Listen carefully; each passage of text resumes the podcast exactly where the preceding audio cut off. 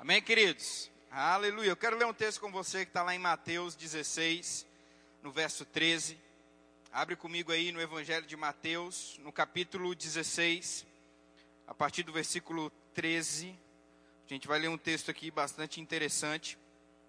Quero desejar as boas-vindas para você que nos visita hoje pela primeira vez. É uma grande honra e um grande privilégio ter você aqui conosco, amém? Sinta-se abraçado e amado pela nossa família. A gente ama você. Lá em Mateus, no capítulo 16, a partir do verso 13.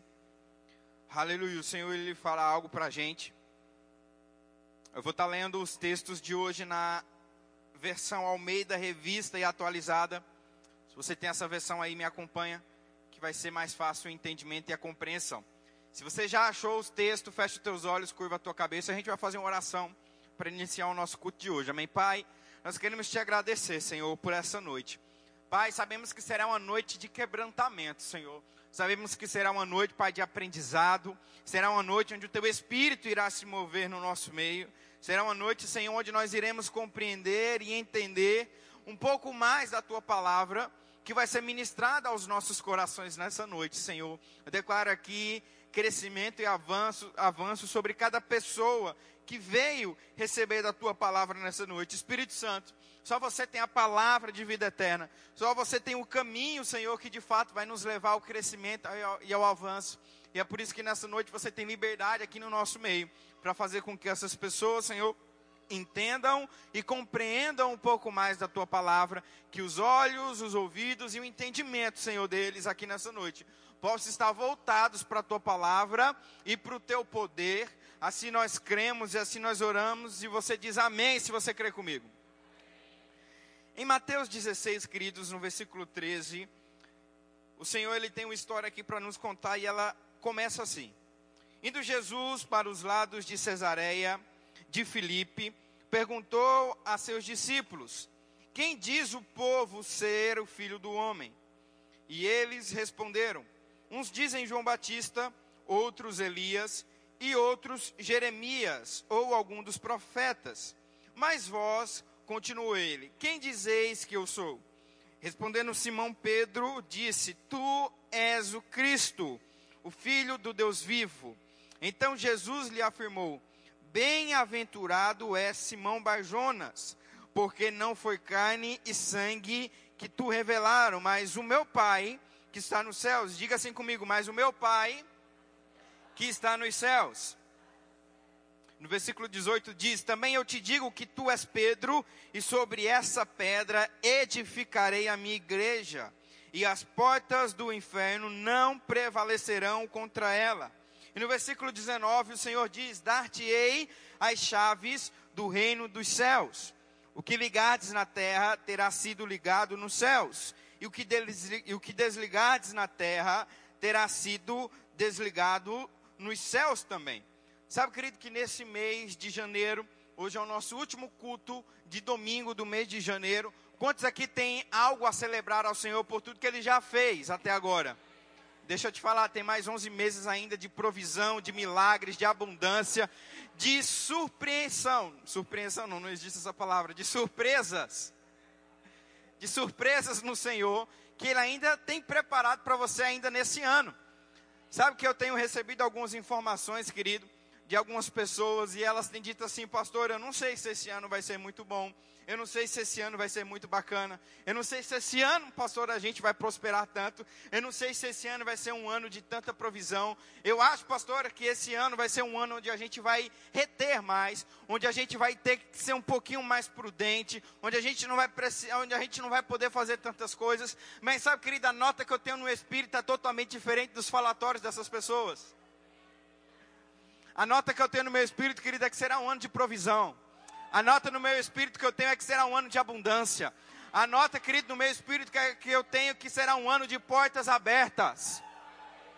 Sabe, querido, tem vindo muito forte no meu coração aquela história de José no Egito, que inicia ali aproximadamente em Gênesis 37, onde a Bíblia diz que a nação do Egito estava passando por uma falta e uma miséria tão grande, mas o povo de Deus, que era governado por aquele homem, estava sendo suprido, estava crescendo e no meio da crise estavam prosperando. Querido, nós somos o povo de Deus. E esse ano, queridos, é um ano de milagres na sua vida. Não fica com um relatório de informações negativas ou até mesmo de pessoas que estão dizendo ao contrário. Esse será um ano de milagres. Esse será um ano, querido, de milagres na sua vida. E eu tenho essa nota no meu coração, querido, se você crer, vai acontecer. Se você crer, vai acontecer. Querido, se você crer, vai acontecer. Aleluia. Já está liberado nos céus, meu irmão, para você. Basta a gente agarrar e pegar e não soltar, independente do que está acontecendo. Aleluia. O Senhor, ele diz nesse texto: olha só, as chaves dos céus foram te dadas. As chaves dos céus foram dadas a você. E sabe, querido, que quando a gente remete essa palavra chaves, a gente vê que a chave dos céus ela foi nos dada por meio do Senhor Jesus. Todo aquele que nele crê fará obras semelhantes e maiores. Agora, o que me chama a atenção nesse texto, e nós estamos falando nesse mês sobre uma vida no Espírito, nós estamos falando nesse mês sobre uma vida cheia do Espírito de Deus. Querido, se você quer viver uma vida de milagres nesse ano, você precisa estar cheio. E eu tenho um livro aqui, querido, extraordinário para te indicar, do reverendo Kenneth Hagin, que se chama Como Ser Dirigido pelo Espírito de Deus. Quantos aqui já leram esse livro? Nós só temos algumas pessoas, mas outras pessoas ainda não leram. Deixa eu te falar, se você quer ter, querido, um ano extraordinário, você precisa ler esse livro.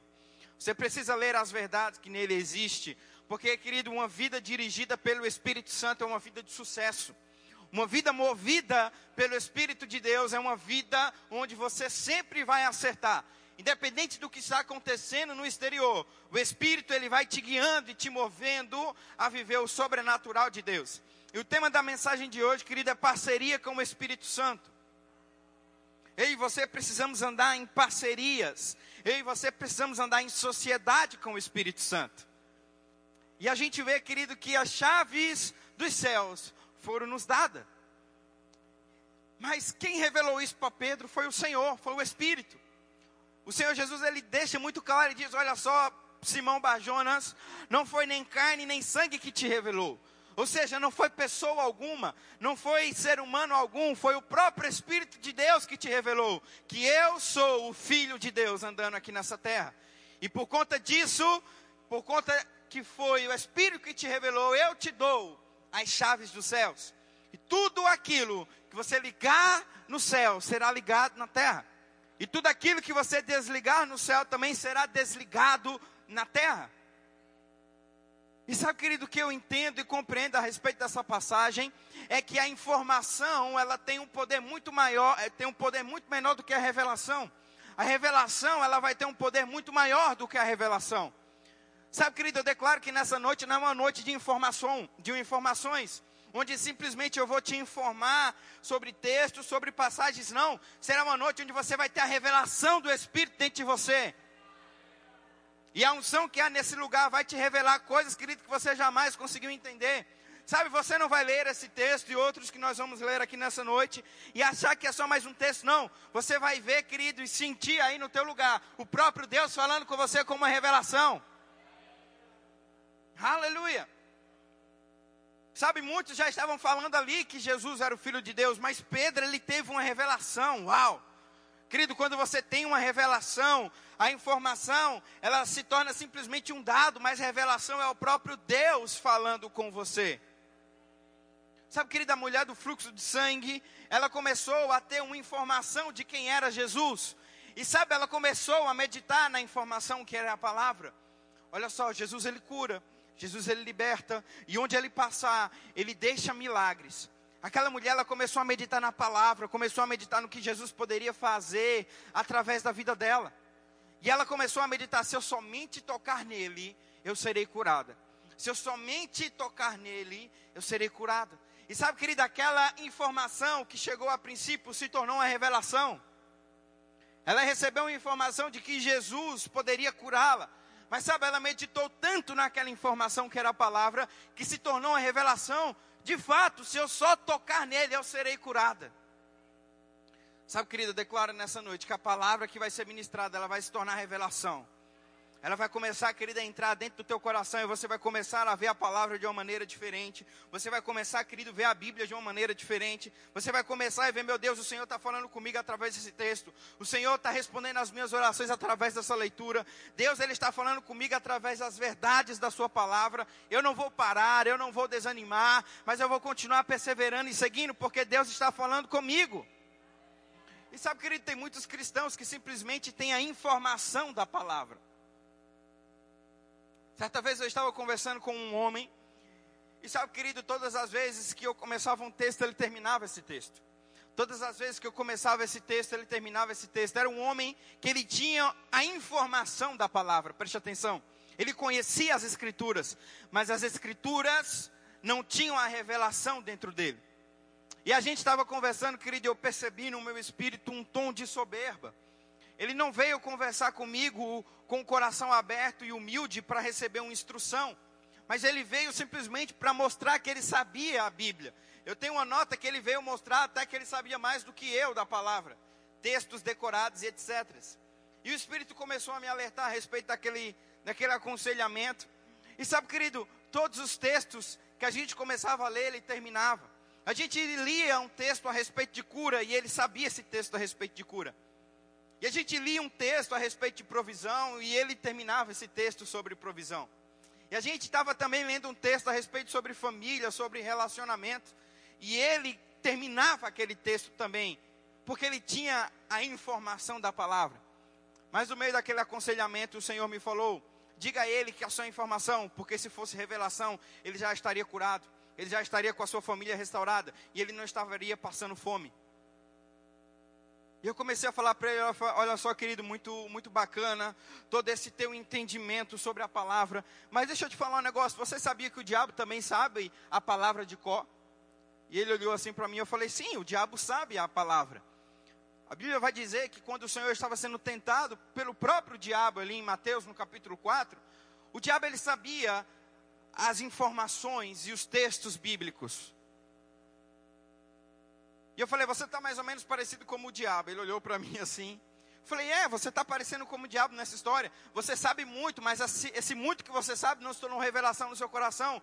Porque se soubesse, querido, o texto que a gente terminou de ler sobre cura, a cura já teria se manifestado sobre você.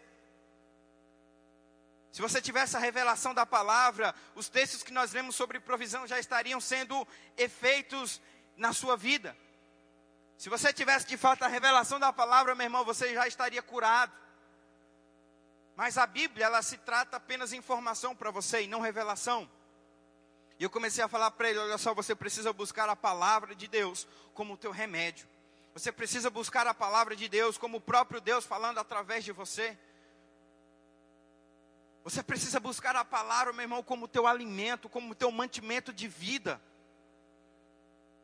Quando você começar, querida, a buscar a palavra com tanta sede e com tanta fome, meu irmão, aleluia, a palavra ela vai parar de ser informação e ela vai se tornar revelação para você. E talvez você já até conhece de cor o Salmo 23, que diz: O Senhor é o meu pastor e nada me faltará. Mas sabe, querido, quando você lê com revelação, você vai falar: Uau, de fato o Senhor é o meu pastor e nada vai me faltar. Talvez você já conheça o texto qual salteado que está escrito em Salmos no capítulo 91. Mil cairão ao meu lado, dez mil à minha direita, mas eu não vou ser atingido. Talvez eu iniciaria esse texto você terminaria. Mas sabe, querido, eu declaro nessa noite o espírito de revelação vindo sobre você através da palavra. E você vai ver esse texto e vai dizer: Uau, de fato, mil vão cair ao meu lado, dez mil à minha direita, mas eu não serei atingido, Senhor. E Pedro, ele teve essa revelação da palavra. Ele falou: peraí, eu estou andando do lado do homem mais extraordinário dessa terra. Peraí, eu estou andando ao lado do próprio Filho de Deus. E é quando Jesus perguntou: quem as pessoas dizem que eu sou? Alguns dizem que eu sou o profeta Jeremias, mas quem de fato eu sou? Pedro falou: Eu tenho a revelação, Senhor. Você é o Cristo, filho do Deus vivo. Você é o próprio Filho de Deus andando nessa terra e operando e vivendo a vida dele, fazendo milagres aqui. Jesus falou: Uau, Pedro, você entendeu? Você foi revelado pela palavra. E não foi homens que te revelaram, foi o próprio Deus que te revelou. É por isso que eu te dou as chaves dos céus, do reino de Deus. Tudo que você ligar na terra vai ser ligado nos céus. As chaves dos céus, querido, foi nos dado. Tudo aquilo que a gente ligar na terra vai ser ligado nos céus. E tudo aquilo que a gente desligar na terra também, querido, vai ser desligado nos céus. Existe, querido, uma conexão entre eu e você, entre eu e o céu, entre você e o céu. Que quando, querido, você ora com o nome do Senhor Jesus, as coisas elas começam a acontecer. Porque, querido, quando o Senhor ele manda uma informação, aquilo se torna revelação para a nossa vida. E é isso que eu declaro nessa noite sobre você, revelação da palavra, por meio do entendimento do Espírito. E a gente vai ver, querido, que Jesus ele usa uma expressão chaves. Chaves do reino de Deus foram te dadas, Pedro. E a gente, querido, começa a compreender algumas coisas. Sabe que eu não tenho a chave da tua casa, porque a tua casa é um lugar de intimidade. Sabe, querido, que se você quer viver uma vida no Espírito, você precisa ter intimidade com Deus. Pedro, ele teve uma revelação de quem Jesus era, porque Pedro estava tendo intimidade com o Senhor. Sabe, se você quer ter, querida, a revelação do plano de Deus para a tua vida, do propósito de Deus para você, você precisa ter uma vida de intimidade com Deus. Mas, pastor, eu não tenho chamado. Pastor, eu não tenho nenhum dom. Querido, se você nasceu de novo e aceitou o Senhor Jesus como teu Salvador, você precisa ter intimidade com teu Pai. O Senhor, Ele não restaurou a conexão com Deus por, só por aqueles que têm chamado ou por aqueles que têm dons. Mas o Senhor restaurou a sua intimidade com Deus para todo aquele que se torna filho. Se você não aceitou o Senhor Jesus nessa noite, querido, essa vai ser a noite da sua vida. Vai ser a noite onde Deus vai mudar a tua história, vai mudar o teu destino, vai mudar, querida, as coisas que tem para serem mudadas. E a partir de hoje, se você entregar a sua vida ao Senhor Jesus, nada mais vai ser da mesma forma, porque o Senhor ele vai começar a operar através de você. A vida zoe dele e vai vir habitar dentro de você. E as chaves foram dadas a Pedro porque ele tinha intimidade. Sabe, querido, que quando a gente fala sobre chave, a gente está falando sobre acesso. Eu não vou chegar na sua casa e entrar dentro da sua casa porque eu não tenho as chaves. Eu não tenho as chaves da sua casa, por isso que eu não vou entrar lá. Mas você entra lá porque você tem as chaves. Sabe, querido, as chaves dos céus foram te dadas. E é por isso que você consegue ter acesso ao Pai. As chaves também, querido, vão dar autoridade a você. Não é qualquer um que entra na sua casa. É só quem você permitir, porque você tem autoridade sobre aquele lugar.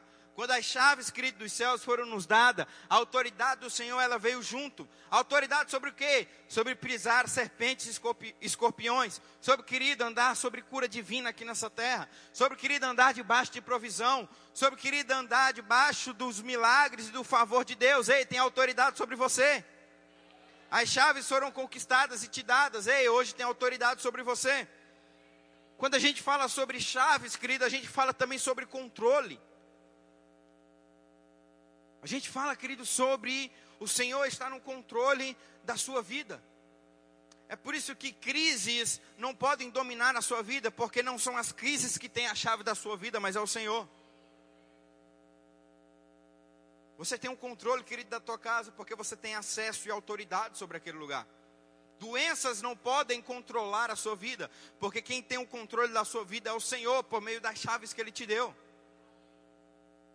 Divisões e contendas, meu irmão, não podem ter o controle da sua vida, porque o Senhor, Ele te deu as chaves e é Ele quem governa a sua vida. E tudo isso vem por meio da intimidade e da comunhão com o Espírito. Se você não tem intimidade, meu irmão, com o Senhor, se você não tem comunhão com o Pai, você não consegue ter, querido, uma vida saudável aqui nessa terra.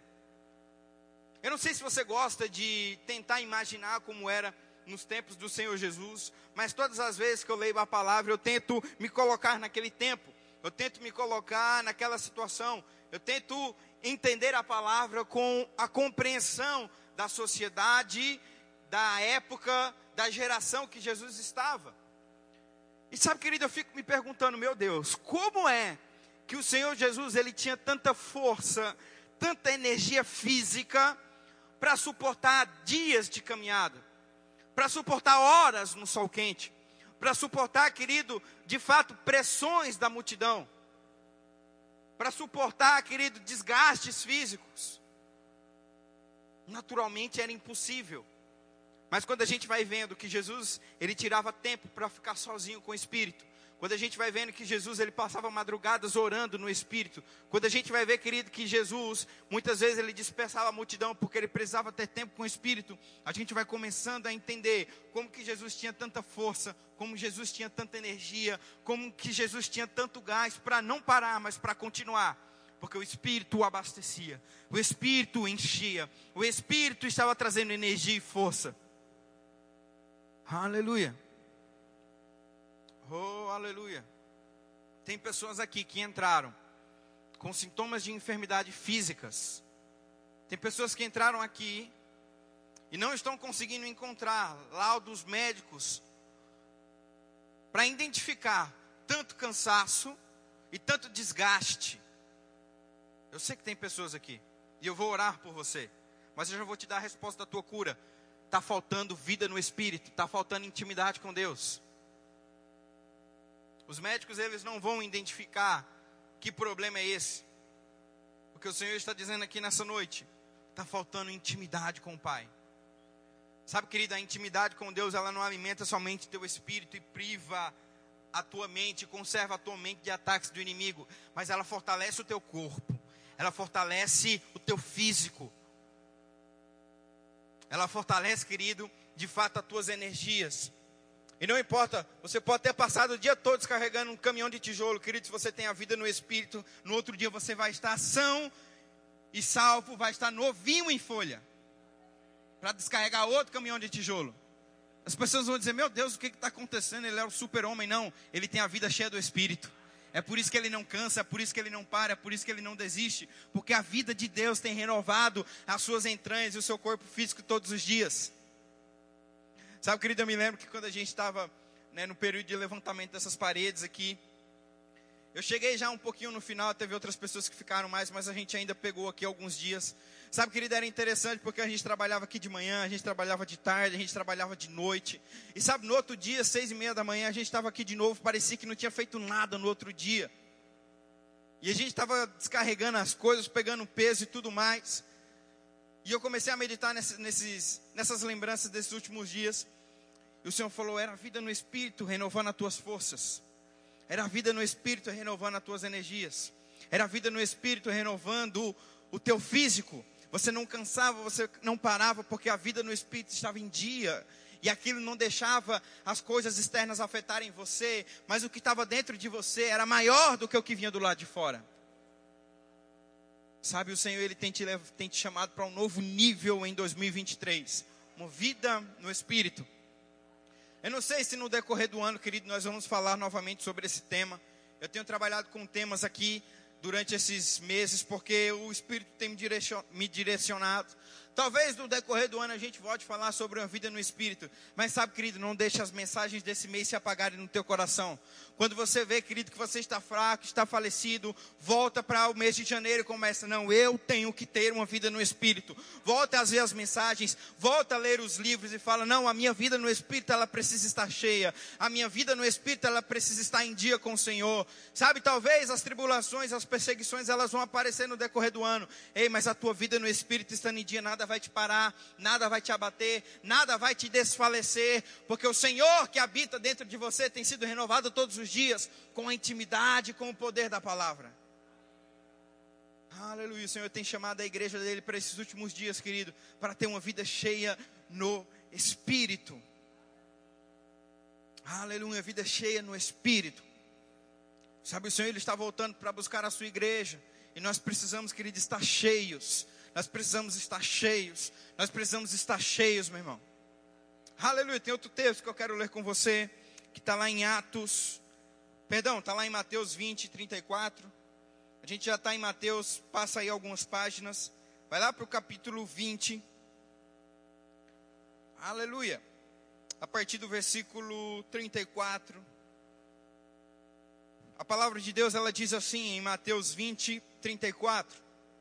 Evangelho de Mateus, capítulo 20, versículo 34. Todos acharam? Se você achou, diz amém. A Bíblia diz assim: condoído, Jesus tocou-lhe os olhos e imediatamente recuperaram a vista e foram seguindo. Eu vou ler esse mesmo texto em uma versão mais atual, porque essa palavra condoído, talvez ela não faz parte do teu entendimento. É uma palavra de fato difícil, mas olha só o que significa essa palavra condoído. E no versículo 34 de Mateus 20, talvez a tua versão está no versículo 33. Eu estava estudando esse texto hoje e eu vi que existiam algumas versões que esse mesmo texto ele estava no versículo 33 e outras versões tem no versículo 34. Mas em Mateus 20, na minha versão aqui 34, em outras 33, mas ao mesmo texto diz assim: profundamente compadecido. Repita assim comigo: profundamente compadecido. Jesus tocou-lhe os olhos e eles recuperaram a visão na mesma hora e se ajuntaram às multidões. Aleluia. Sabe, querido, que uma coisa que você precisa entender sobre uma vida no Espírito é que você precisa estar sensível aos compadecimentos, às compaixões que o Espírito Santo vai ter. E ele vai te sinalizar para essas coisas. Sabe, querido, uma vida no Espírito é uma vida alegre. Uma vida no Espírito é uma vida cheia de fé. Uma vida no Espírito é uma vida de perseverança. Uma vida no Espírito é uma vida onde você está envolvido com a palavra. Mas sabe, uma vida dirigida pelo Espírito é uma vida onde você se compadece pelo próximo. É uma vida onde você tem compaixão pelo teu irmão. É uma vida onde você se compadece pelas pessoas que estão ao teu lado. A Bíblia diz que Jesus, tomado de compaixão, impôs as mãos sobre aquelas pessoas e elas começaram a enxergar. Sabe, querido, nos dias de hoje, talvez a gente está vivendo uma vida tão egoísta, uma vida onde a gente só pensa em nós, onde a gente só pensa no eu, onde a gente só pensa em mim, onde a gente quer viver uma vida totalmente confortável para a gente, mas esquece do próximo. Sabe, querido, você precisa ser movido de compaixão pelo Espírito Santo. Tem pessoas precisando receber essa palavra que você tem recebido. Tem pessoas precisando de auxílio que você tem recebido também. Sabe, querido, que compaixão não é simplesmente só orar, mas compaixão é fazer alguma coisa também. O departamento de verbação da nossa igreja, no ano de 2022, ajudou mais de 400 famílias com alimentos e cestas básicas. A gente ora, querido, por essas pessoas, mas a gente faz algo também. Porque, querido, uma vida no Espírito é uma vida de compaixão pelo próximo também. Jesus, ele teve compaixão pelas pessoas. O Senhor, ele teve compaixão de mim, de você. É por isso que ele entregou o seu filho. O Senhor, ele tem amor por mim e por você. É por isso que ele não só intercede por nós, mas ele também nos move a fazer algo pelo próximo. Sabe, querido, o Espírito ele vai começar a te mover, a ajudar pessoas. O Espírito vai começar a te guiar a se mover em ajudar o próximo, a ter compaixão pelo próximo. Porque, querida igreja, é isso, família é isso. Nós somos um corpo, e um corpo ele ajuda um ao outro. Eu gosto muito do apóstolo Paulo porque ele sempre remete à igreja como um corpo. Sabe, querido, o corpo, o nosso corpo humano, ele vive em função de manter o nosso corpo bem. Sabe, o cérebro, ele não faz uma função egoísta pensando só nele. O coração, ele não tem uma função egoísta só pensando em si. Os teus pulmões, querido, ele não tem uma função egoísta só pensando nele.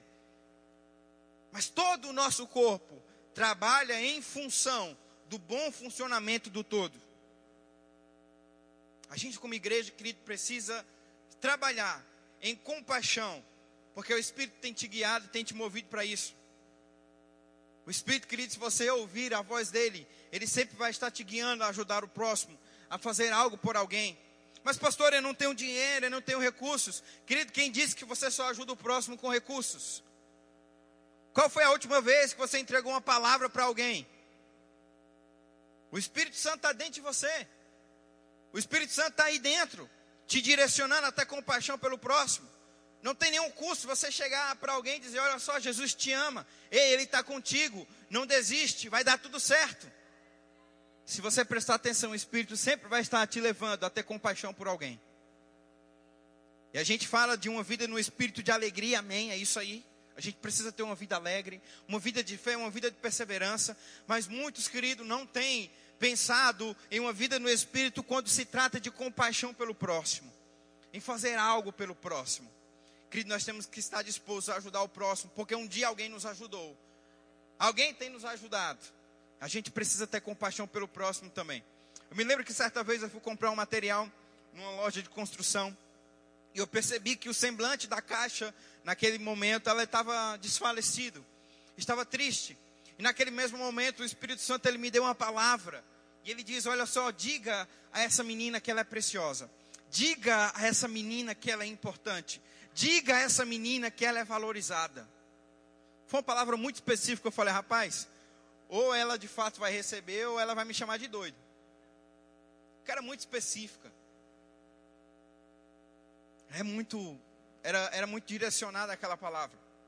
E às vezes, querida, a timidez e a vergonha nos impedem de fazer algo pelo próximo. É verdade ou não é? É verdade ou não é, queridos? Eu já tive timidez e vergonha de entregar palavras para pessoas. Fala, não, deve ser coisa da minha cabeça, eu estou doido, não vai fazer sentido nenhum. Mas todas as vezes que esse pensamento vem, eu me lembro, meu Deus, Jesus ele não teve vergonha de morrer por mim. Jesus ele não teve vergonha de se entregar na cruz do Calvário, passar por aquela humilhação por alguém que ainda nem tinha nascido. Eu não posso omitir a direção do Espírito de ajudar aquela pessoa. E ela foi passando as compras, as coisas que eu estava comprando. E eu olhei para ela e falei: Ei, você é preciosa. Você é importante. Você é valorosa para Deus. Talvez os teus pais não te valorizam. Talvez os relacionamentos que você teve não te valorizaram. Mas tem alguém que valoriza você. Tem alguém que ama você. Tem alguém que se entregou na cruz e morreu por você, que nem era nascida. Levanta a cabeça, Deus te ama. Não se entristece pelo que te falaram. E aquela jovem, ela começou a chorar, ela falou: Meu Deus, isso veio como resposta de oração para mim, porque hoje eu estava decidida a me matar, porque ninguém de fato me amava ou me valorizava. Mas graças a Deus pela sua vida, porque eu sei que você foi resposta de Deus para mim. Sabe, querido, quantas vidas estão se perdendo porque a gente não está dando sensibilidade à compaixão do Espírito? Quantas vidas estão se perdendo porque eu e você não estamos tendo sensibilidade de ter compaixão pelas pessoas? E mais uma vez eu volto a falar, meu irmão, ter compaixão pelas pessoas não se resume somente em dar algo para ela de recursos ou de finanças. Mas ter compaixão, querido, pelas pessoas é ser direcionadas pelo Espírito a fazer algo, a entregar algo, a dar uma palavra. Porque as pessoas estão precisando de ajuda, meu irmão. E nós estamos aqui para ser respostas de Deus para elas. Nós estamos aqui, querido, para de fato responder às orações e às intercessões do Senhor. Porque o Espírito, ele tem te movido. O Espírito, ele tem te guiado a ajudar pessoas. Basta você dar ouvido a Ele. Sabe, querido, receber coisas é tão bom. Eu amo receber. Quem é que gosta de receber presentes? Aleluia, é bom demais receber presente, receber, né, coisas. Mas a Bíblia diz que muito mais bem-aventurado é dar do que receber. Eu tenho orado a Deus e tenho falado, Deus, me coloca numa, numa categoria não só de receber, mas de dar. Senhor, eu quero mais dar do que receber.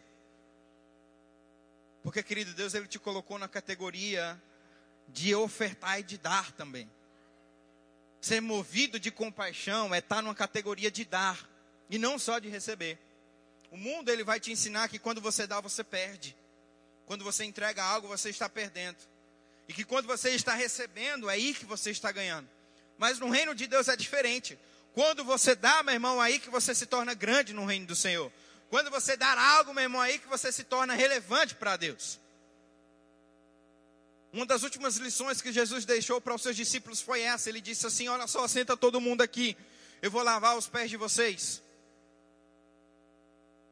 Naquela época, querido, lavar os pés era uma das atitudes, era uma das profissões, eu vou usar esse termo. Mas, né, é, denegridos na época. Porque as pessoas elas não tinham sapatos fechados como o nosso. As pessoas não tinham ruas asfaltadas como as nossas não era todo mundo que tinha um transporte para se locomover. As pessoas elas andavam com sandálias abertas. As pessoas andavam grandes distâncias na terra. Então pensa só como que era a cor e o cheiro do pé dessas pessoas. E Jesus sentou todos os seus e falou: "Senta aqui que eu vou lavar". Jesus ele tava, estava ensinando uma lição para aqueles discípulos. No reino de Deus, maior é aquele que serve. No reino de Deus, maior é aquele que dá. No reino de Deus, maior é aquele que está fazendo algo por alguém. Na nossa igreja, querido, nós temos esse lema. Nós estamos aqui para servir você. Se você visitou a nossa igreja pelo menos uma vez, provavelmente você já recebeu uma visita dos nossos conselheiros.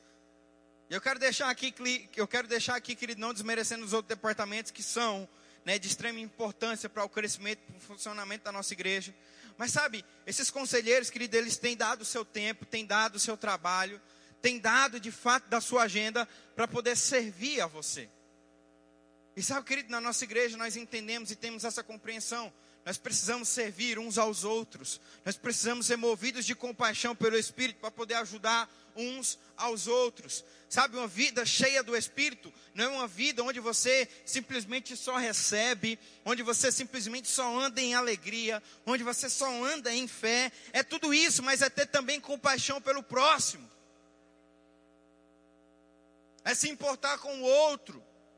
É pegar a causa do outro e dizer: não, a gente está junto nessa. Vamos se ajudar, vamos crescer. Deus tem algo para você. Deus vai te levar a um grande nível, querido. Isso é ser cristão. Isso é ter uma vida cheia do Espírito. Do que, que adianta, meu irmão, você não ajudar o outro, não se importar com o próximo, não ter uma vida de compaixão pelo outro? Não foi para isso que Jesus morreu na cruz. Ele quer que a gente se compadeça com a causa do outro também. Uma vida cheia no Espírito é ter compaixão pelo próximo, é ajudar o outro também. E tem outro texto que eu quero ler com você, que está lá em Atos 11, 26. Você está sendo alcançado nessa noite. O Senhor está falando com você de alguma forma. Aleluia. Então dê um glória a Deus aí no seu lugar. Aleluia. Atos capítulo 11, a partir do versículo 26. Vai comigo aí para o livro de Atos.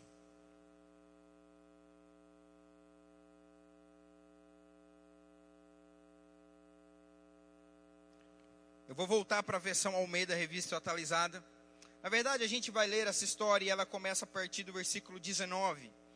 Atos capítulo 11, versículo 19. Se você encontrou, diz amém. Aleluia. A Bíblia diz assim: então, os que foram dispersos por causa da tribulação que sobreveio a Estevão, se espalharam até a Fenícia, Chipre e Antioquia, não anunciando a ninguém a palavra, senão somente a judeus. Alguns deles, porém, que eram de Chipre e de Cirene, e que foram até Antioquia, falavam também aos gregos, anunciando-lhes o evangelho do Senhor Jesus. A mão do Senhor estava com eles, e muitos crendo se converteram ao Senhor. A notícia a respeito deles chegou aos ouvidos da igreja que estava em Jerusalém e enviaram Barnabé até Antioquia. Tendo ele chegado e vendo a graça de Deus, alegrou-se e exortava todos a que com firmeza de coração permanecessem no Senhor, porque era um homem bom, cheio do espírito e de fé. E muita gente se uniu ao Senhor. E partiu Barnabé para Tarso à procura de Saulo. Tendo-o encontrado, levou a Antioquia, e por todo um ano se reuniram naquela igreja e ensinaram numerosa multidão em Antioquia.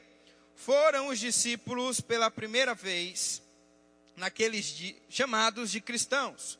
Foram os discípulos pela primeira vez chamados de cristãos. Repita assim comigo: pela primeira vez foram chamados de cristãos.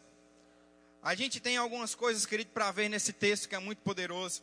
E a primeira delas, para a gente começar a encerrar a mensagem de hoje, é que a tua vida no Espírito, ela vai ser revelada nas muitas das vezes em meio às perseguições. A tua vida no Espírito, nas muitas vezes, ela vai ser revelada nas perseguições. A gente vai ver, querido, logo no início do versículo 19, que os cristãos eles foram dispersos de Jerusalém.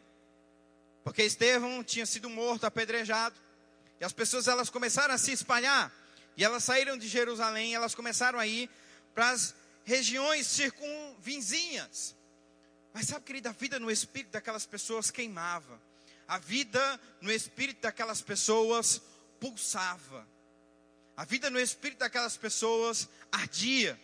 E elas não poderiam ficar paradas. E é por isso que elas começaram a evidenciar a vida de Cristo, a vida no espírito, operando milagres, fazendo maravilhas e fazendo coisas que o Senhor tinha instruído para eles fazerem.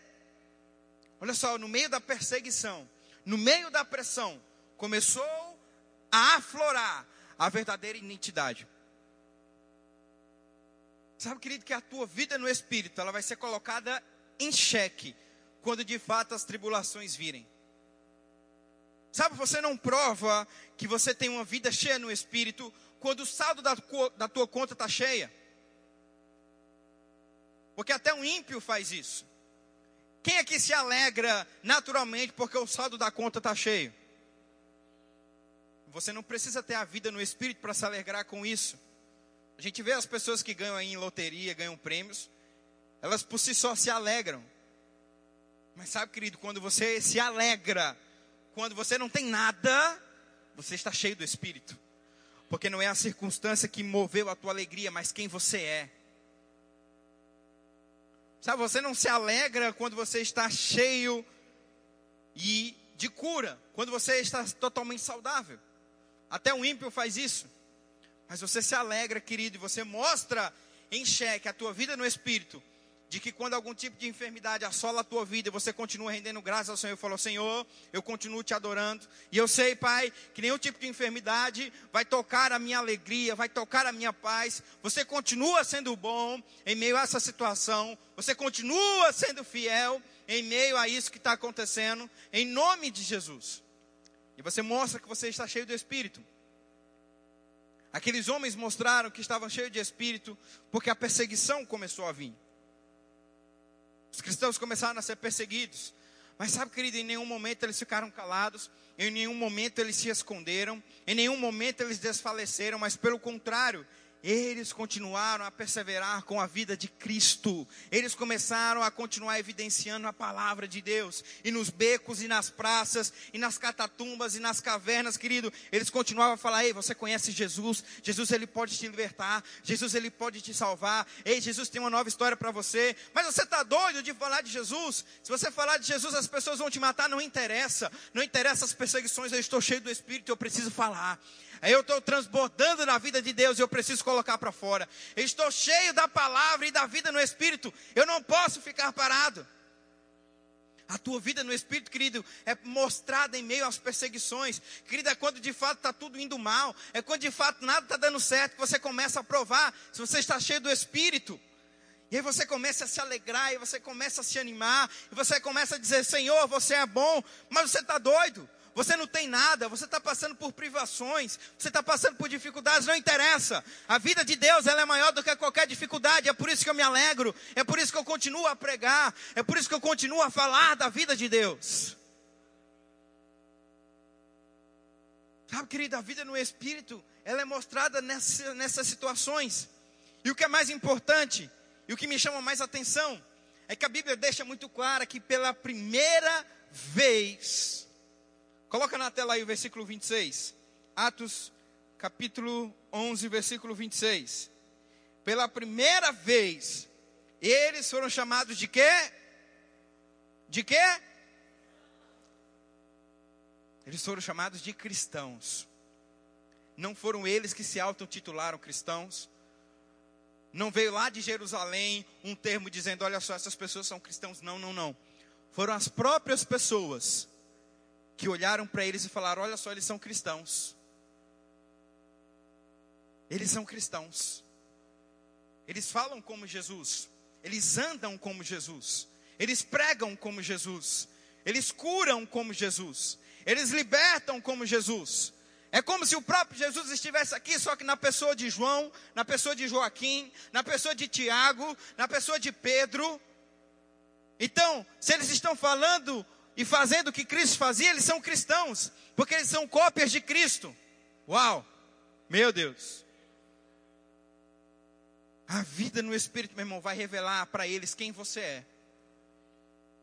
A vida cheia do Espírito vai revelar para as pessoas que estão à tua volta quem Cristo é. Quem o Senhor Jesus é. A tua vida cheia no Espírito vai começar a ganhar vidas. A tua vida cheia no Espírito vai ganhar pessoas.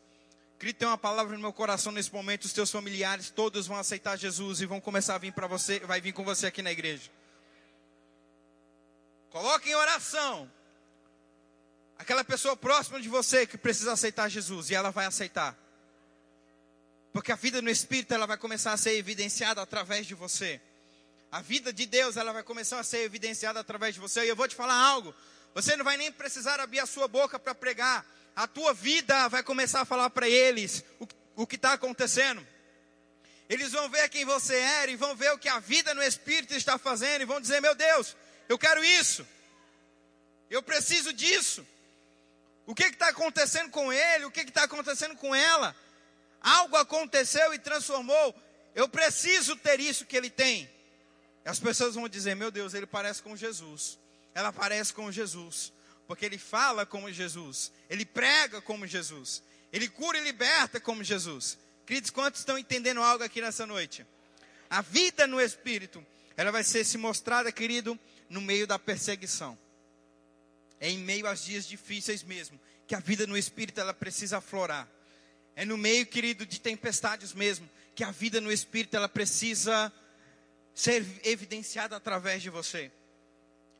Aqueles homens e aquelas mulheres poderiam muito bem se esconderem e ir para outro lugar, mas foi no meio da perseguição que eles mostraram: não, peraí, a gente precisa evidenciar a vida de Cristo, a morte do Senhor Jesus.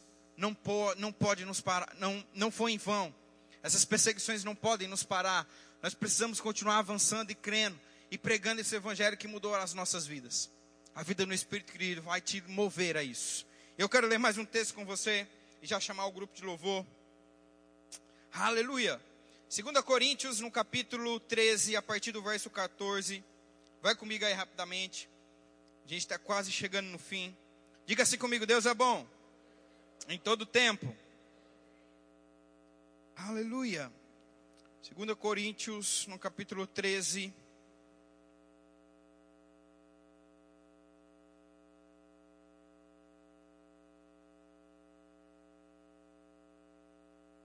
Versículo 13 também.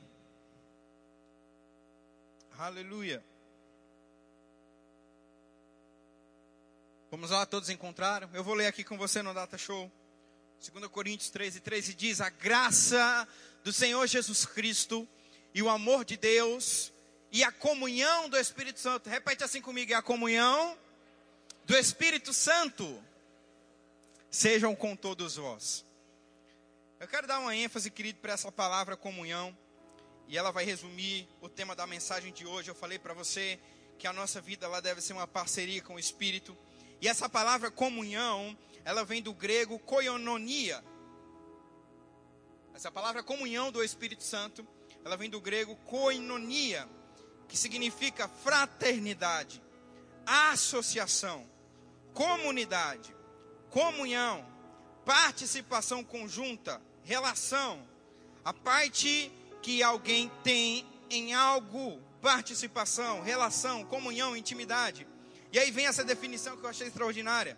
Essa palavra comunhão, que vem do grego koinonia, também significa a mão direita como um sinal e compromisso de comunhão.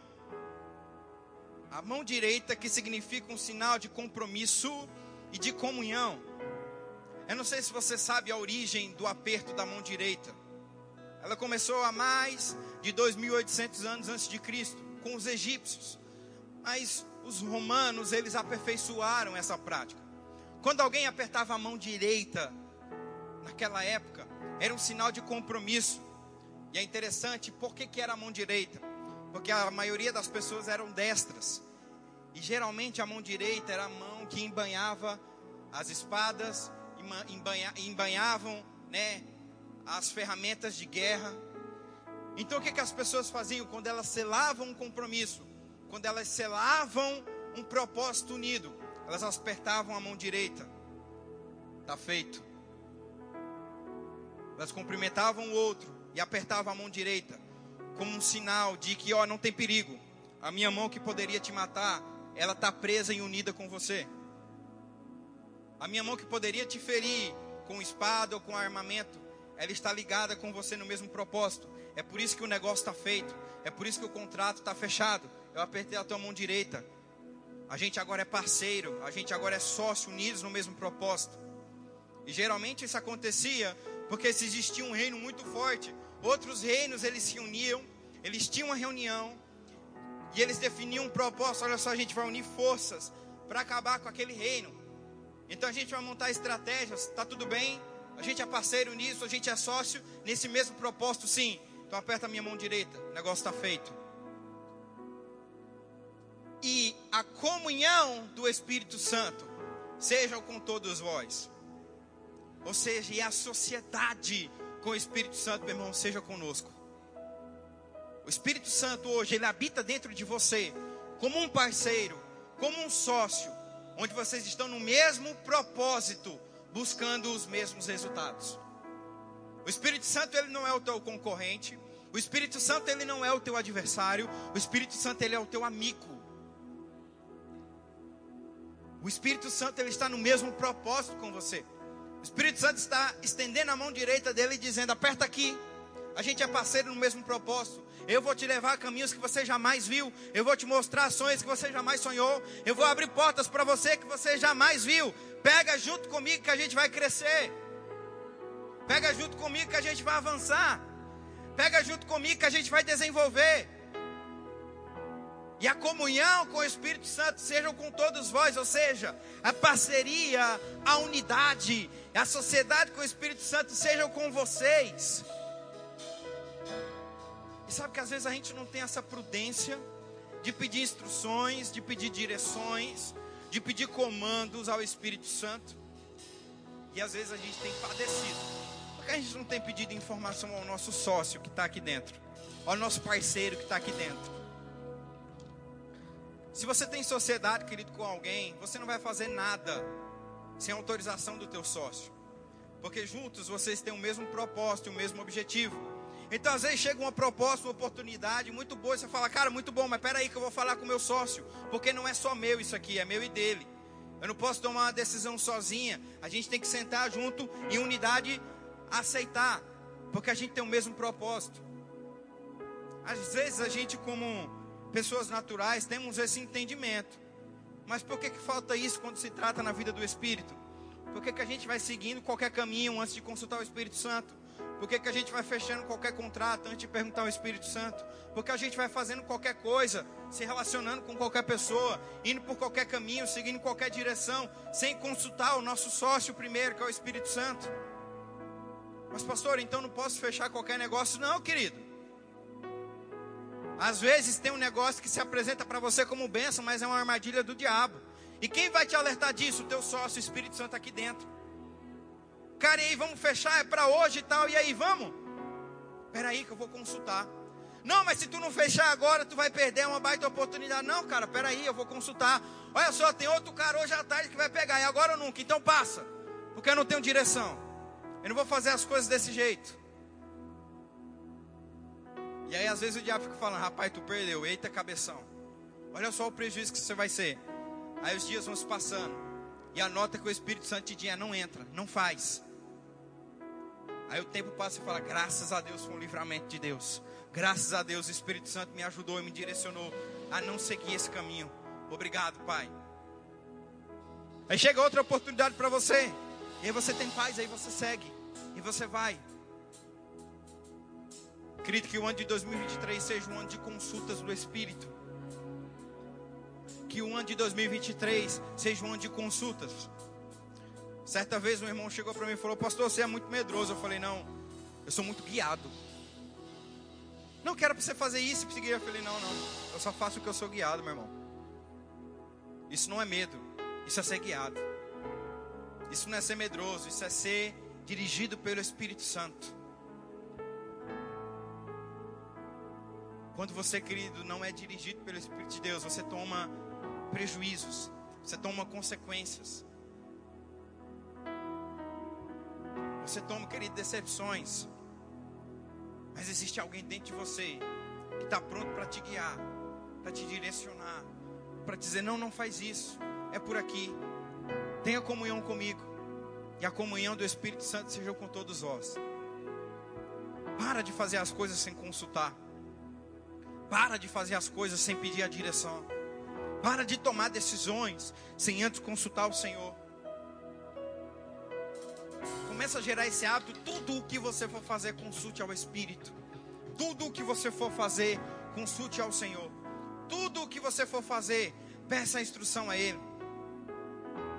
Principalmente, querido, no quesito de negócios. Principalmente no quesito de contratos. Principalmente, querido, no quesito de relacionamentos. Peça instrução ao Espírito Santo. Peça um direcionamento dele. Fala, Senhor, será que é da tua vontade? Senhor, será que eu posso prosseguir? Será, Senhor, que eu posso avançar? Ah, pastor, mas eu vou perder essa oportunidade, querido. Nenhuma oportunidade é perdida quando você é guiado pelo Espírito Santo. Você sempre vai sair, querido, no sucesso. Quando você decide seguir a instrução de Deus. Talvez porque falta direção para você. Você tem entrado em situações onde você não está mais conseguindo sair, mas querido, nessa noite vai ser diferente. Nessa noite vai ser diferente. Nessa noite você vai começar, querido, a ter a sensibilidade no espírito do teu coração. Aleluia. Sabe, querido, talvez isso tenha sido novo para você. Talvez você já conheça todas essas verdades. E sabe, querido, para você que está sendo novo, escutar essas verdades. É o Senhor te revelando a palavra. Para você que já conhece essas verdades, é confirmação e relembrando, ei, você já sabe, mas eu estou só te lembrando. Conta comigo, tá? Me procura. Fala comigo. Aleluia. Porque, querido, o Senhor projetou uma vida de sucesso para mim e para você. E o Espírito, ele sabe os caminhos. O Espírito, ele sabe as direções.